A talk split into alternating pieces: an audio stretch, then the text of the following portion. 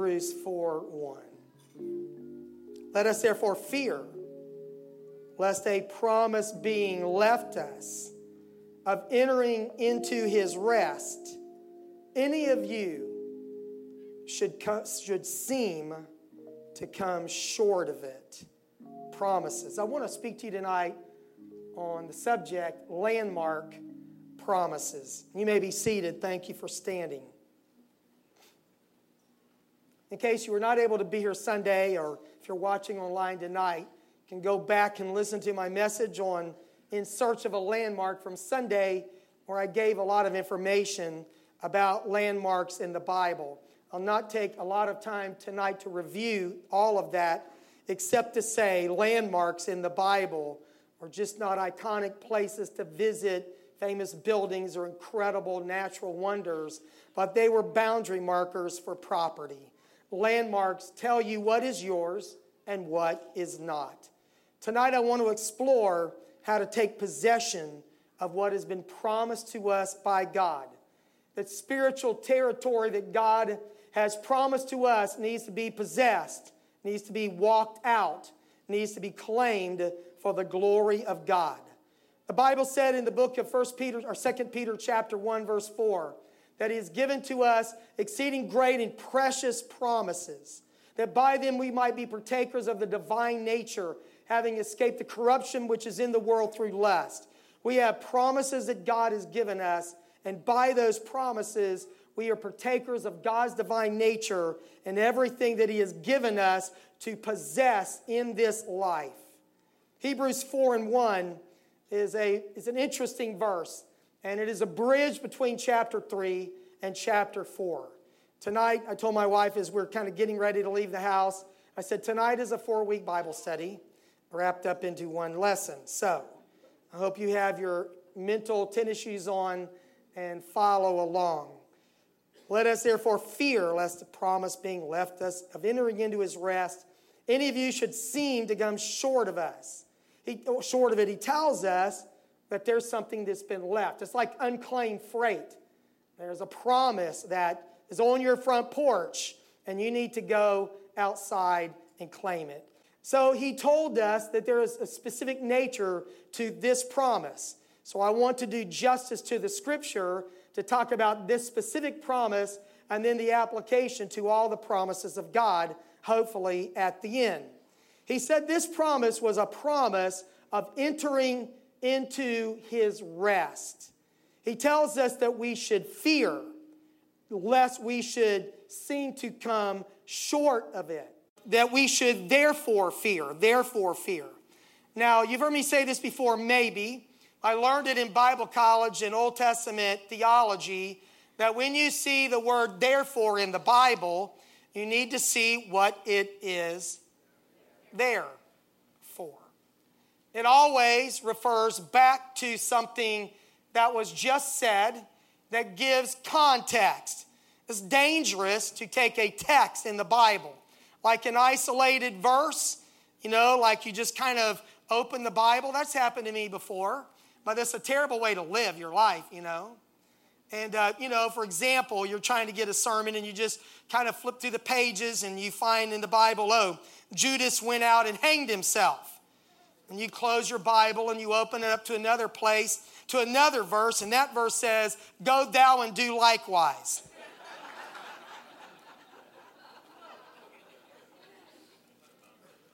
Those two verses do not go together.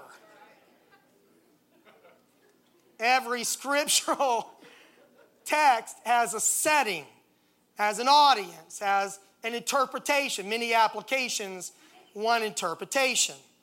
And this promise is about entering into his, his rest. And but he says, therefore. So let's we want to go back and see what it is there for. And in this passage, the writer of Hebrews, if I ever mistakenly say the Apostle Paul, I've mistakenly said the Apostle Paul. Because we do not know the name of the author of the book of Hebrews. I want to say it's Paul, it would make it easy, but theologians have debated it forever, so it's just better to say you know, the writer of Hebrews. But in chapter 4, in verses 1, 6, 11, 14, and 16, he says, therefore, over and over again. And he wants you to keep looking back, keep looking back, understand the context of this text because there is a specific meaning. In Hebrews chapter 3, it's going to demonstrate the faithfulness of Jesus Christ to the calling that God had given him. Now, does anybody know the key word of the book of Hebrews? Better. Everything about Hebrews is about a better this, a better, better blood, a better priesthood, better promises. Everything in Hebrews is written to help us understand that when we contrast the Old Testament to the New, that everything we have in the New Testament is better than what they had in the Old Testament. And Jesus, as good as Moses was, as faithful as Moses was over his house, Jesus Christ was better. So we're going to go back. We're going to go through some passages in Hebrews and also in the Old Testament to get the context of this. Hebrews 3 1. Wherefore, holy brethren, partakers of the heavenly calling, consider the apostle and high priest of our profession, Jesus Christ, who is faithful to him that appointed him, as also Moses was faithful in all his house. For this man who was counted worthy of more glory than Moses, inasmuch as he who hath builded the house hath more honor than the house. For every house is builded by some man, but he that built all things is God. And Moses verily was faithful in all his house as a servant for a testimony of those things which were spoken after.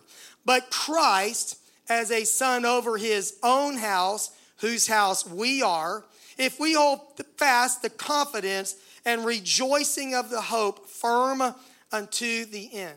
There are several places in Hebrews where we're admonished, encouraged to hold on. Don't cast away your confidence that has great recompense of reward. Don't be like those who give up, but those who lay hold to the promises of God over and over. This verse 6 sets up what comes next that the Lord wants us to be faithful to the end. Verse 7 of Hebrews 3 Wherefore, as the Holy Ghost saith, today, if you will hear his voice, harden not your hearts, as in the day is in the provocation, in the day of temptation in the wilderness, when your fathers tempted me, proved me, and saw my works 40 years. Now, it's interesting that these Old Testament people, with everything they saw, their hearts were hardened. I, heard one time, read one time, and it's really true that the same sun that melts the wax hardens the clay. It's the same sun. And the same word of God that convicts and draws some people to God may become a condemning factor. Some people receive the word of God and others reject the word of God. But the word of God is the same, it is universally the same. So it is really up to the receptivity of our hearts, whether our hearts are hardened or softened by receive, what we receive or hear when the word of God is preached. So he said, When your fathers tempted me and proved me and saw my works 40 years. Verse 10 Wherefore I was grieved with that generation and said, They do all way err in their heart, and they have not known my ways. So I swear in my wrath, they shall not enter into my rest. Now, those of you that enjoy studying the Bible, not just reading the Bible, the writer of Hebrews is quoting from Psalm 95, something that was written after the 40 years in the wilderness, after they were in the promised land. It is sometimes attributed to David, and that may be debated somewhat, but it is a reference back as it is said in David. It may be a psalm of David or speaking generally of the Psalms. But this passage, Hebrews uh, uh, 3, is a quote from Psalm 95 about the hardness of Israel's heart. They tempted the Lord. In other words, they were never satisfied with what he provided. Remember when it rained manna? That precious, you know, we call it angel's food. When they got it, they said, All we have is this dumb old manna. Now, that's the John's translation, dumb old manna. We want flesh to eat. So he sent quail so much that the Bible said it ran out their nostrils. Yeah. They were always complaining. It was never good enough. He was grieved with that generation. He said they erred in their heart. They did not know his ways. And the Lord determined, you know what? People like that are not going to inherit my promise. Now, I'm using the phrase landmark promises not just because I'm talking about landmarks in January, but the promises that God had given them were boundaries of Canaan land. So they were promises that were inside the boundaries that God had promised all the way back in Genesis 12 to Abraham and repeated again to Abraham and to his lineage after him. So I'm going to go back and spend some time in the Old Testament to see just what the Lord had said. I mentioned this on Sunday, but after Abraham had separated himself from Lot, the Lord said, I want you to stand and look north, turn around and look south. Look east and look west. That's north, and this is south in our church. And he said, Everywhere you can see, I'm going to give it to you. And then remember later, he said, I want you to walk through this land. The length of it, that would probably to me be north and south, and the breadth of it, east and west. Well, I don't think Abraham had to put his foot down on every square, you know, centimeter of land in Canaan, but he was to walk from one end to the other and side to side. And as I mentioned Sunday, one commentary said that it was a way of Abraham legally taking possession of that land that God had promised him. I mentioned the boundaries of Canaan land, that the Lord gave them very specific boundary markers, that everything he would give it them, and it was very strategic, of course. And then the Lord told Abraham, Your people are going to go for 400 years into bondage, and they're going to come out with great substance. And then I'm going to give them this land. For 400 years, this was their promise. They went down into Canaan land, 70 souls, the Bible said. And when they come, came up out of Canaan land and they were numbered, they were 600,000 men strong, plus women and children. And most people would estimate the, the population of Israel at two to three million people. And all, can you imagine them camping and you know, taking their tents down and moving through the wilderness. This was a, a city of people. You think of the rock that flowed in the wilderness to them, that was a lot of water to feed them, a lot of manna, a lot of quail. When they left Egypt, they spoiled the Egyptians.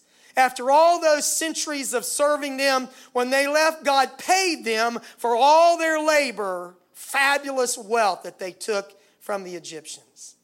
And then in Numbers 13, we're right on the border of the promised land. And Moses says, 12 spies, one from every tribe. Go over and spy out the land and tell us what it's like. So they went and they saw giant clusters of grapes, beautiful cities and vineyards. And they came back after searching the land after 40 days.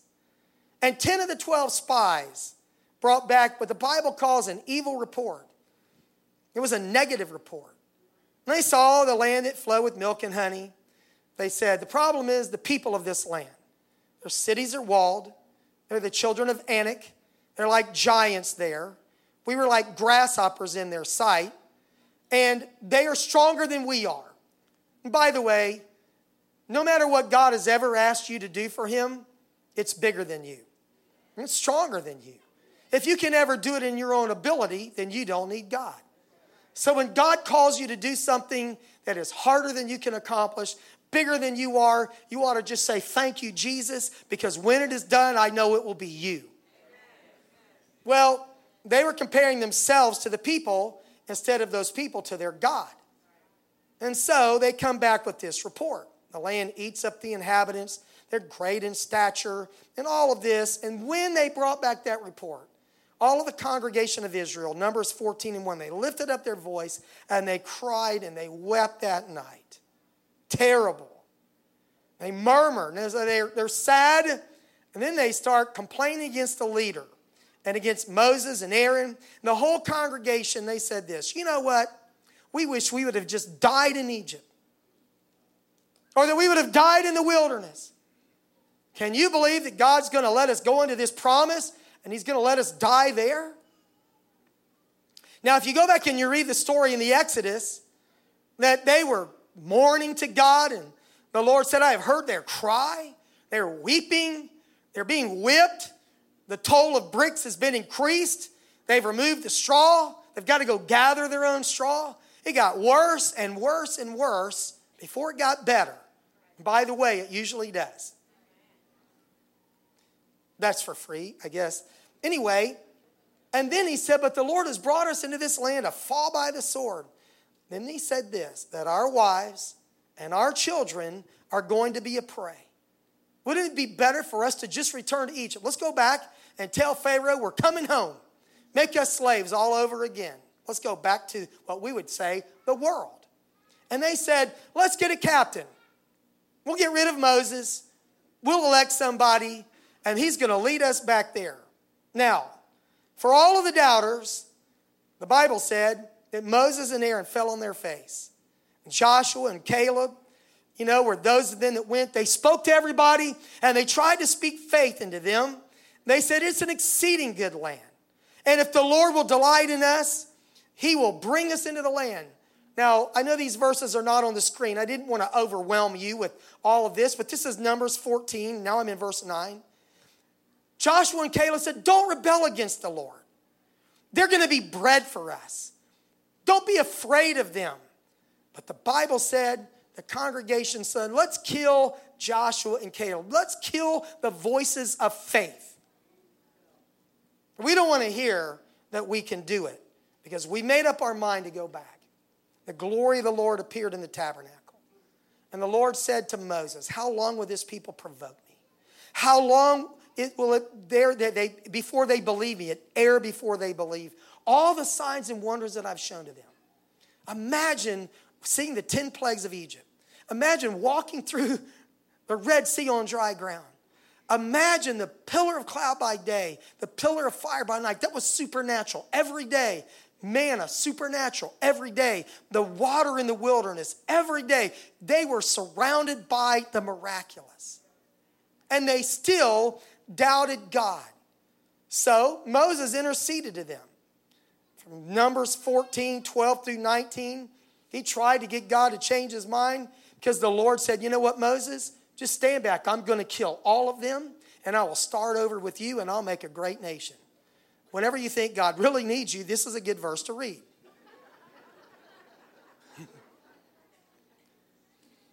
so the Lord said, Okay, Moses, I'm paraphrasing uh, in a big way, I pardon their sin. All the earth is going to be filled with my glory. These men that have seen my glory and my miracles and have tempted me now these 10 times, they are not going to see the land. They are not going in, except for Joshua and Caleb, because they believe me. And then he said to them, Tomorrow, Moses, I want you to turn your way and go back into the wilderness.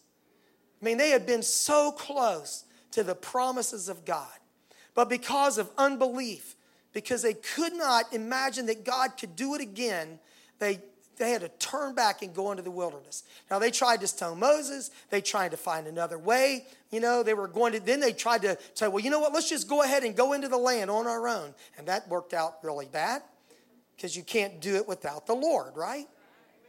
So anyway, the Lord tells him, Numbers 14, 29, your carcasses are going to fall in the wilderness. All that were numbered to you according to the whole number from 20 years old and upward, which have murmured against me Doubtless you shall not come into the land concerning which I swear to make you dwell therein, save Caleb, the son of Jephunneh, and Joshua, the son of Nun. But your little ones, remember, they said, Oh, we're so worried about our wives and our little ones. They're not going to be able to do it. It's too much for them. But the Lord said, The ones that you were using it as an excuse for your faithlessness, He said, I'm going to bring them in, and they are going to know the land that you have despised. But as for you, your carcasses are going to fall in the wilderness. Your children are going to wander in the wilderness 40 years and bear your whoredoms. Isn't it terrible that sometimes the children have to face the consequences of the parents' bad decisions? I'm not talking about generational curses. I don't really believe that that's accurate. But the consequences of parents are carried on in their children. They've got to live with the decisions that we make. And the number of the days in which you search the land, even 40 days, each day for a year, you're going to bear your iniquity, even 40 years. And you'll know the breach of this promise. And the Lord said, I'm going to do this to the congregation. And all this old generation of faithless people are going to die. After 400 years of anticipating deliverance. And I was thinking about this. You remember the story of Joseph. When Joseph is dying in Genesis chapter 50, Joseph tells his brethren, I am dying, but I want you to make a promise to me. Swear to me that you will not leave my bones in Egypt. When God delivers you, and He will, I want you to carry my bones up out of this place and bury them in the promised land. And Joseph, 110 years old, they embalmed him and put him in a coffin in Egypt. When they came out with a high hand and great wealth, when they crossed the Red Sea, I don't know who had the coffin of Joseph, but someone carried the coffin of Joseph through the Red Sea. And for 40 years, they carried his coffin around in the wilderness. And the Bible says in Joshua 24 32, and the bones of Joseph, which the children of Israel brought up out of Egypt, buried they in Shechem and a parcel of ground which Jacob bought of the sons of Hamor, the father of Shechem, for a hundred pieces of silver, and it became the inheritance of the children of Joseph. Now, that's, I don't know, there's a sermon in there somewhere. Now, there really is. The faith of Joseph. Can you imagine carrying that coffin, knowing that one of your patriarchs had believed that God was going to do this, and you stood on the brink of the Jordan River ready to go over? and you said it can't be done. So now you've got to carry that coffin 40 years before you go in. Now, this whole unbelief of Israel is an incredible thing. An incredible thing. The Apostle Paul wrote about this in 1 Corinthians chapter 10. And I want to walk through just a couple of more passages before I kind of get to Hebrews 4. Um, but in 1 Corinthians 10, the Apostle Paul says, Moreover, brethren, I would not that you should be ignorant how that all our fathers, everybody please say all, all our fathers were under the cloud, and all passed through the sea, and were all baptized unto Moses in the cloud and in the sea. And by the way, there's a typology here about the cloud and the sea. The cloud representing the Spirit, and the, the sea representing water baptism. God didn't just randomly, and we didn't randomly say, go get baptized, receive the Holy Ghost. God has always had a plan, and He set it up all throughout the Bible. They did all eat the same spiritual meat. They all did. And did all drink the same spiritual drink. For they drank of that spiritual rock that followed them, and that rock was Christ. You know, the typology of the rock was that the first time Moses was to smite it. And the second time the Lord said, Speak to the rock. And Moses smote it again. And for that one act of disobedience, he did not enter the promised land. Because the typology is that the rock was Christ, and he would only be smitten in death once. And if you smite him again, you lose the promises of God in your life. So, God was not well pleased, for they were overthrown in the wilderness.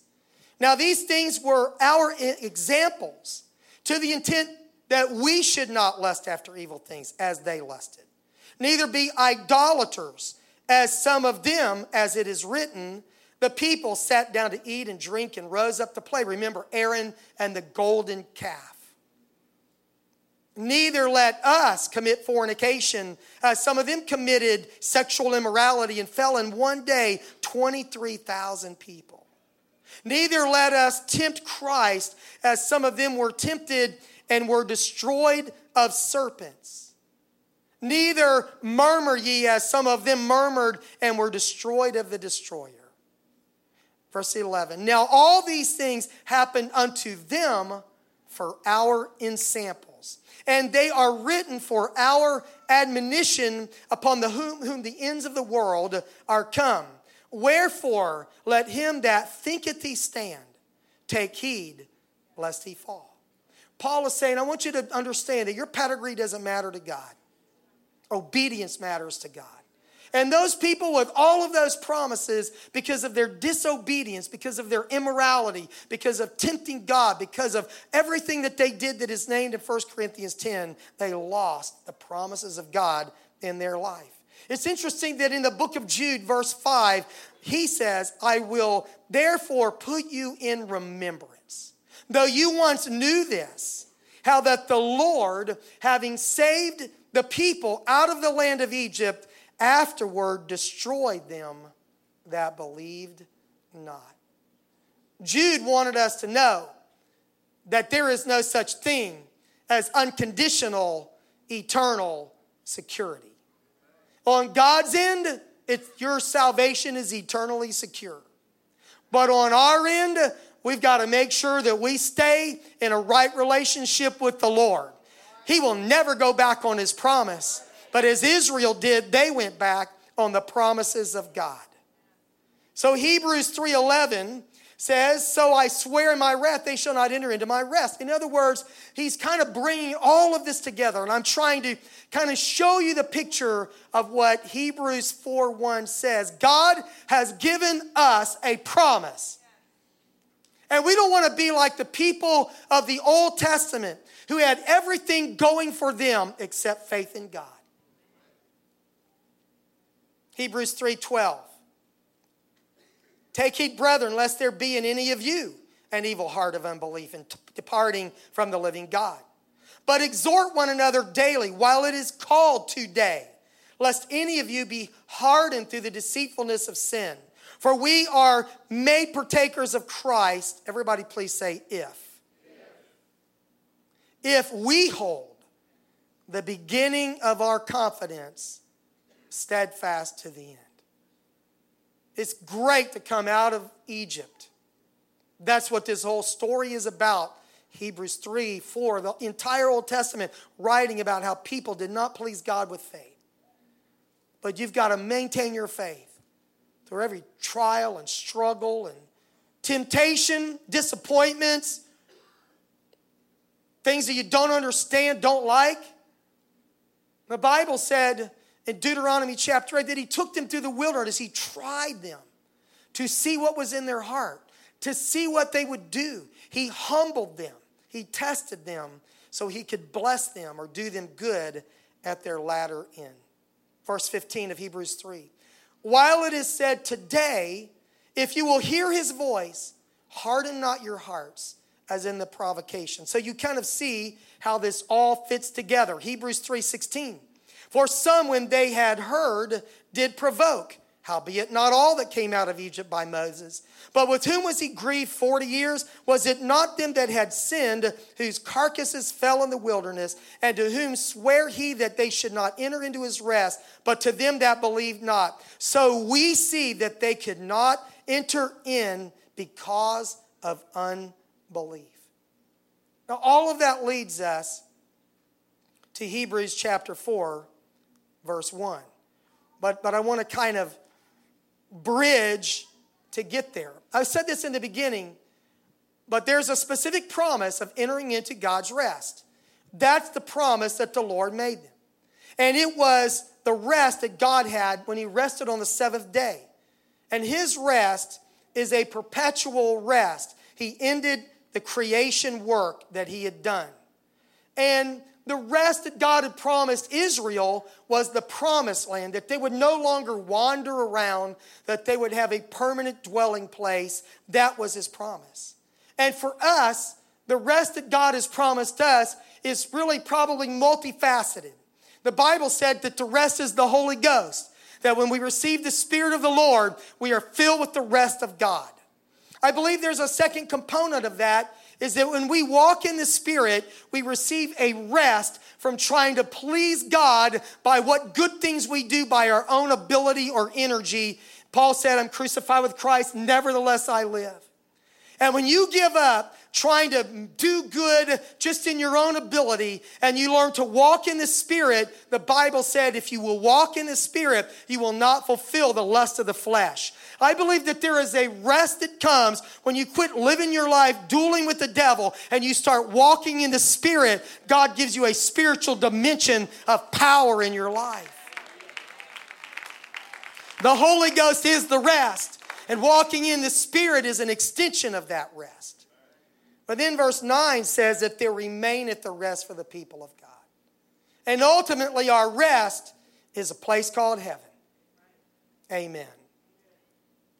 That is the promise that God gave us. And so, Hebrews 4 and 1 let us therefore fear. And the fear is not a phobia, it's a legitimate fear. Because the promise that God has given us of entering to the rest of the Holy Ghost, the rest of walking in the Spirit, but ultimately the rest of going to heaven. If we miss that, if we miss that, we have missed everything. Let us therefore fear lest a promise being left us of entering into his rest any of you should seem to come short of it. Now, I want to give you some key principles in chapter 4, and I'll fill in a couple of blanks that are not these key statements just so we go through the passage. But if you have your Bible, you can look at Hebrews 4. I want to give you the things that he gave us that I think are keys to making sure that we don't come short of the promise that God has given us. Verse 2. For unto us was the gospel preached, as well as unto them. But the word preached did not profit them, not being mixed with faith in them that heard it. So here's the first thing when you read the word of God, read the word of God with faith. Because everybody in Israel heard about Canaan land. They knew it was the ancient promise to Abraham. Uh, but when they heard the word of God, instead of saying, We are well able to go take this land, we can do this, they focused on every obstacle, every impossibility. They focused on their own inability. They did not have faith in God. It is true that we walk by faith and not by sight every day, all the way from here to heaven. And so when you hear preaching, when you read the Word of God, when you see the Word of God or the Lord brings a verse to you, have faith in God that what He said, He is able to do. You've got to mix this Word with faith. And there are people who study the Bible, read the Bible, are theologians, but they don't have faith in Jesus Christ for salvation. So the first thing we need to do is mix with faith. Verses 3 through 6 kind of lead us there. And it's somewhat of a, of a rehearsal of this old rest, how that the Lord rested from his labor, and that those who obey him are going to enter into their rest.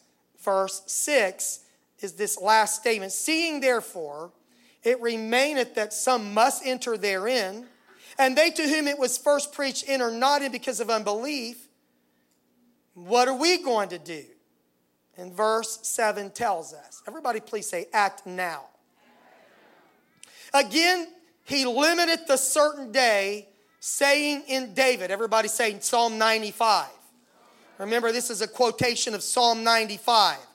So he does this back with Egypt, and Israel rather, in the, in the wilderness. He repeats it in Psalm 95.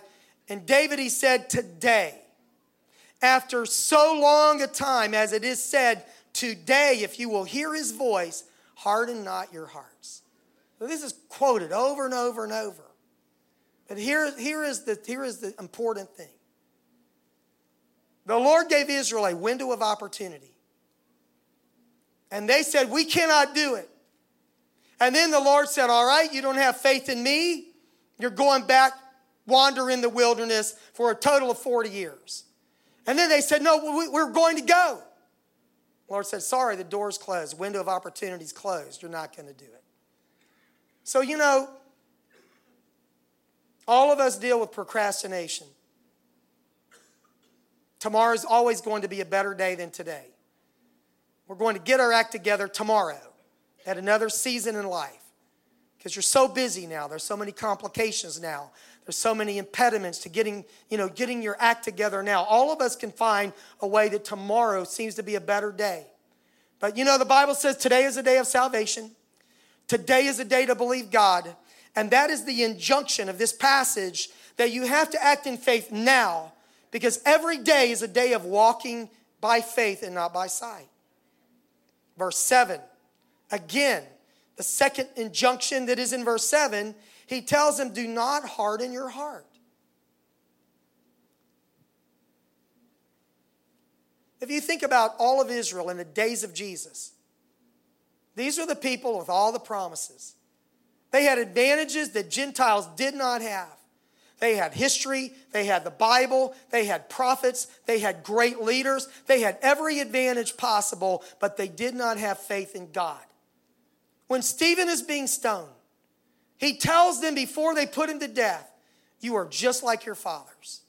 You always harden your heart.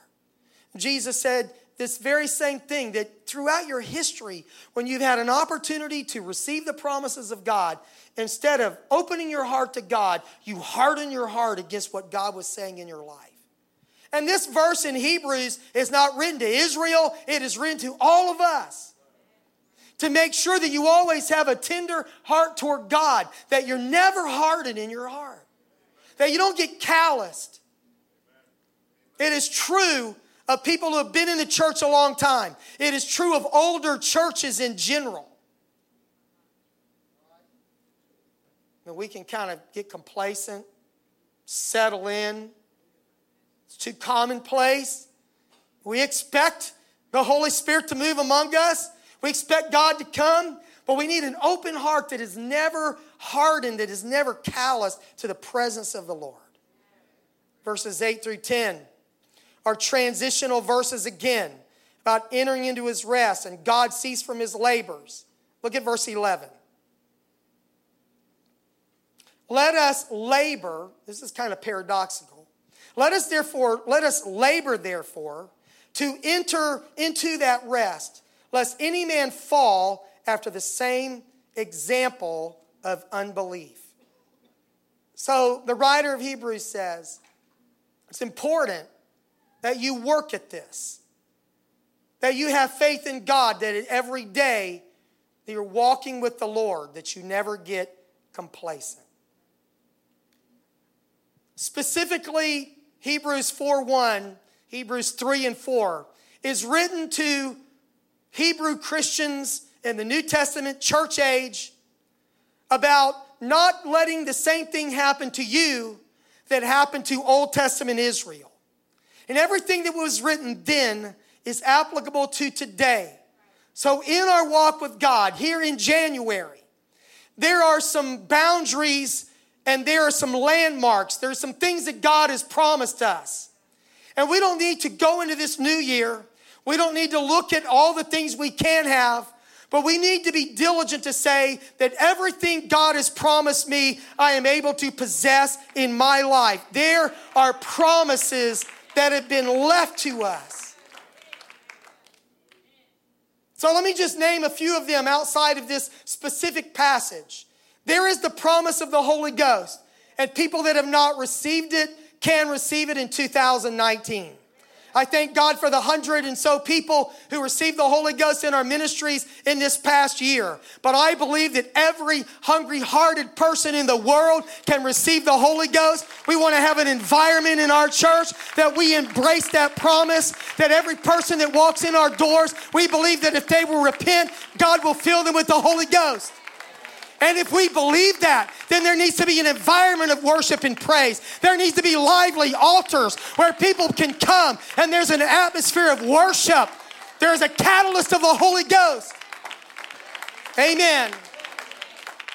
Historically, in the last number of years, we've seen a continual flow of people receiving the Holy Ghost, but there's been a little bit of a lull in that. You've heard me talk about my passion for the glory of God. When I talk about the glory of God, that's what I mean. I want the visitation of the power of God that starts with people being filled with the Holy Ghost. That is the promise of the Father. That's what Luke 24 49 said. That's what Acts 22 39 is about. It is a promise that is unto you and your children. There is a promise to the church that we would have power over sin and over Satan. And in your life, we need to embrace that promise. I know in the Christian community, there's a saying, you know, I'm a sinner saved by grace. I understand what they mean by that. Except for the grace of God, I would be a sinner. But I cannot find a biblical example where people who have been saved are still called sinners saved by grace. For the Christian, sin is the exception, not the rule. We are overcomers. We are the sons and daughters of God. We are redeemed. We're regenerated. We're been made new. We're a new creature in Jesus Christ. So don't ever let your identity be that you're a person who lives under sin, under the dominion of sin. You've been set free by the power of God. So walk in that liberty. In 2019, I encourage you to claim the promise of God to have power over Satan and power over sin in your life. I believe the Lord has also given us spiritual power according to Mark chapter 16 and so many other passages in the Bible. He's given us power over all the power of the enemy. Believers lay hands on the sick and they recover. Believers lay hands on people and they receive the Holy Ghost. Believers do things that the apostles did and Jesus did. And Jesus said, The works that I do shall you do also, and greater works than these because I go to my Father. I believe that God has gifted His church, and we should embrace those promises. We shouldn't be like Israel that said, That's way over there. That's for just a few people. That is for me, whether I'm a preacher or not a preacher, whether I'm a young person or an old person, or a man or a woman. I have power in the Holy Ghost. Hallelujah. Amen. I understand the fivefold ministry, the governing body of the church apostles, prophets, evangelists, pastors, and teachers. But I do not believe that supernatural demonstration is limited to those elect people or special people. It is believers that are in power. It was a believer named Ananias who baptized Saul of Tarshish. It was a believer named Stephen who did great miracles and wonders. It was a believer named Philip who went down to Samaria and preached Christ unto them. It's believers like you that on your job and in your neighborhood can be empowered by the Holy Ghost. And this is a promise that has been left to us. And I don't want to fall short of that. There is a promise of abundant life. You know, it's a lie that's being foisted on Christians. Those of us who live a separated life, a godly life, are somehow living a subpar life. Because there are boundaries. There are things that we possess and things that are off limits. Maybe in a couple weeks I'll talk about that. From the Garden of Eden to taking Jericho there have always been prohibitions that the Lord gave us to test our faith in Him and our obedience to Him and our willingness to trust Him when it may not make sense. Jesus has offered the kingdoms of the world, but He refuses it then so He would have it all later. There are always no trespassing signs to what God does not have for us. But Jesus said, I came to give life, and that more abundant came to give you a better life. So don't ever get up in the morning and feel that you can have a less of a life than someone who does not know Jesus Christ. We are have been given the promise of life more abundant. And then the Lord has given us the promise of joy. There are too many joyless Christians. Letting ever your moods be dictated by circumstances or by the weather but if I read the Bible, He's given us joy unspeakable and full of glory. And one of the fruit of the Spirit, one aspect of the fruit of the Spirit is joy. And even in tribulation, you have joy. Amen. So it's time for us to get back in touch with the promise that God has given us that we live above the depression and the darkness of the day. We live above the news, above whatever the economy may do. We live in an abundant joy that our names are written in heaven. We're not going to be the people who are beat down, dragged down from here to heaven, but we're going to go in love with Jesus Christ and full of the joy of the Lord that is our strength.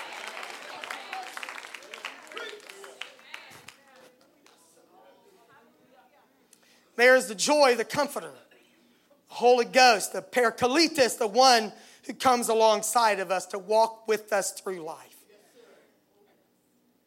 And no matter what you may face in 2019, if you have the gift of the Holy Ghost living inside of you, He goes alongside you through everything you face in life. There is the promise of peace. Jesus said, Peace I leave with you, my peace I give unto you. Not as the world giveth, give I unto you. Let not your heart be troubled, neither let it be afraid. Let the peace of God, which passeth all understanding, keep your heart and mind in Christ Jesus. The peace says as a guard of your heart, the daysman, the umpire, to give you direction in your life. It is the peace of God that can keep you when everything is crazy on the outside. Don't let, don't be robbed of peace. Because I believe all of these components, the promises of God, and so many more that I've not tried to list tonight for the sake of time, they're an extension of entering into His rest a place of relationship. It makes us a different people than the people who have no hope. And ultimately, when the writer of Hebrews said, There remaineth therefore a rest for the people of God, that rest that remains is heaven.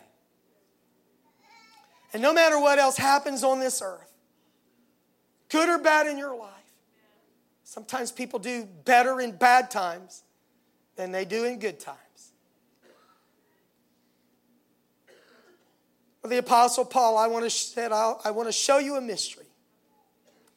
We shall all sleep, not all sleep, but we shall all be changed. Our corruptible is going to put on incorruption. Our mortal is going to be putting on immortality. And when this happens, then shall be brought to pass the saying which is written that death is swallowed up in victory. Oh, death, where is thy sting? Oh, grave, where is thy victory? We have the promise of heaven. Amen. I thank God for the promise of the resurrection of the dead.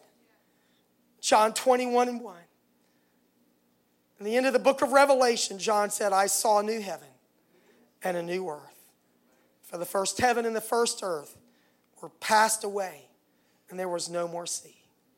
And I, John, saw the holy city New Jerusalem, coming down from God out of heaven, prepared as a bride adorned for her husband. And I heard a great voice out of heaven saying, Behold, the tabernacle of God is with men. He will dwell with them, and they shall be his people, and God himself shall be with them and be their God. And God shall wipe away all tears from their eyes, and there shall be no more death, neither sorrow, nor crying neither shall there be any more pain. Anybody live in pain? For the former things are passed away. And he that sat upon the throne said, Behold, I make all things new. And he said unto me, Write, for these words are true and faithful. He said, It is done. I am the Alpha and Omega, the beginning and the end. I will give unto him that is athirst of the fountain of the water of life freely. He that overcometh shall inherit all things, and I will be his God, and he will be my sons. I want to be that person who inherits the promises of God. Would you stand right now and would you lift your hands and lift your heart and say, Lord, I don't want to fall short of what you have promised me. I want you to embrace, embrace it right now. Embrace it right now in your spirit. Embrace it right now in your heart. There are some promises that He has given us.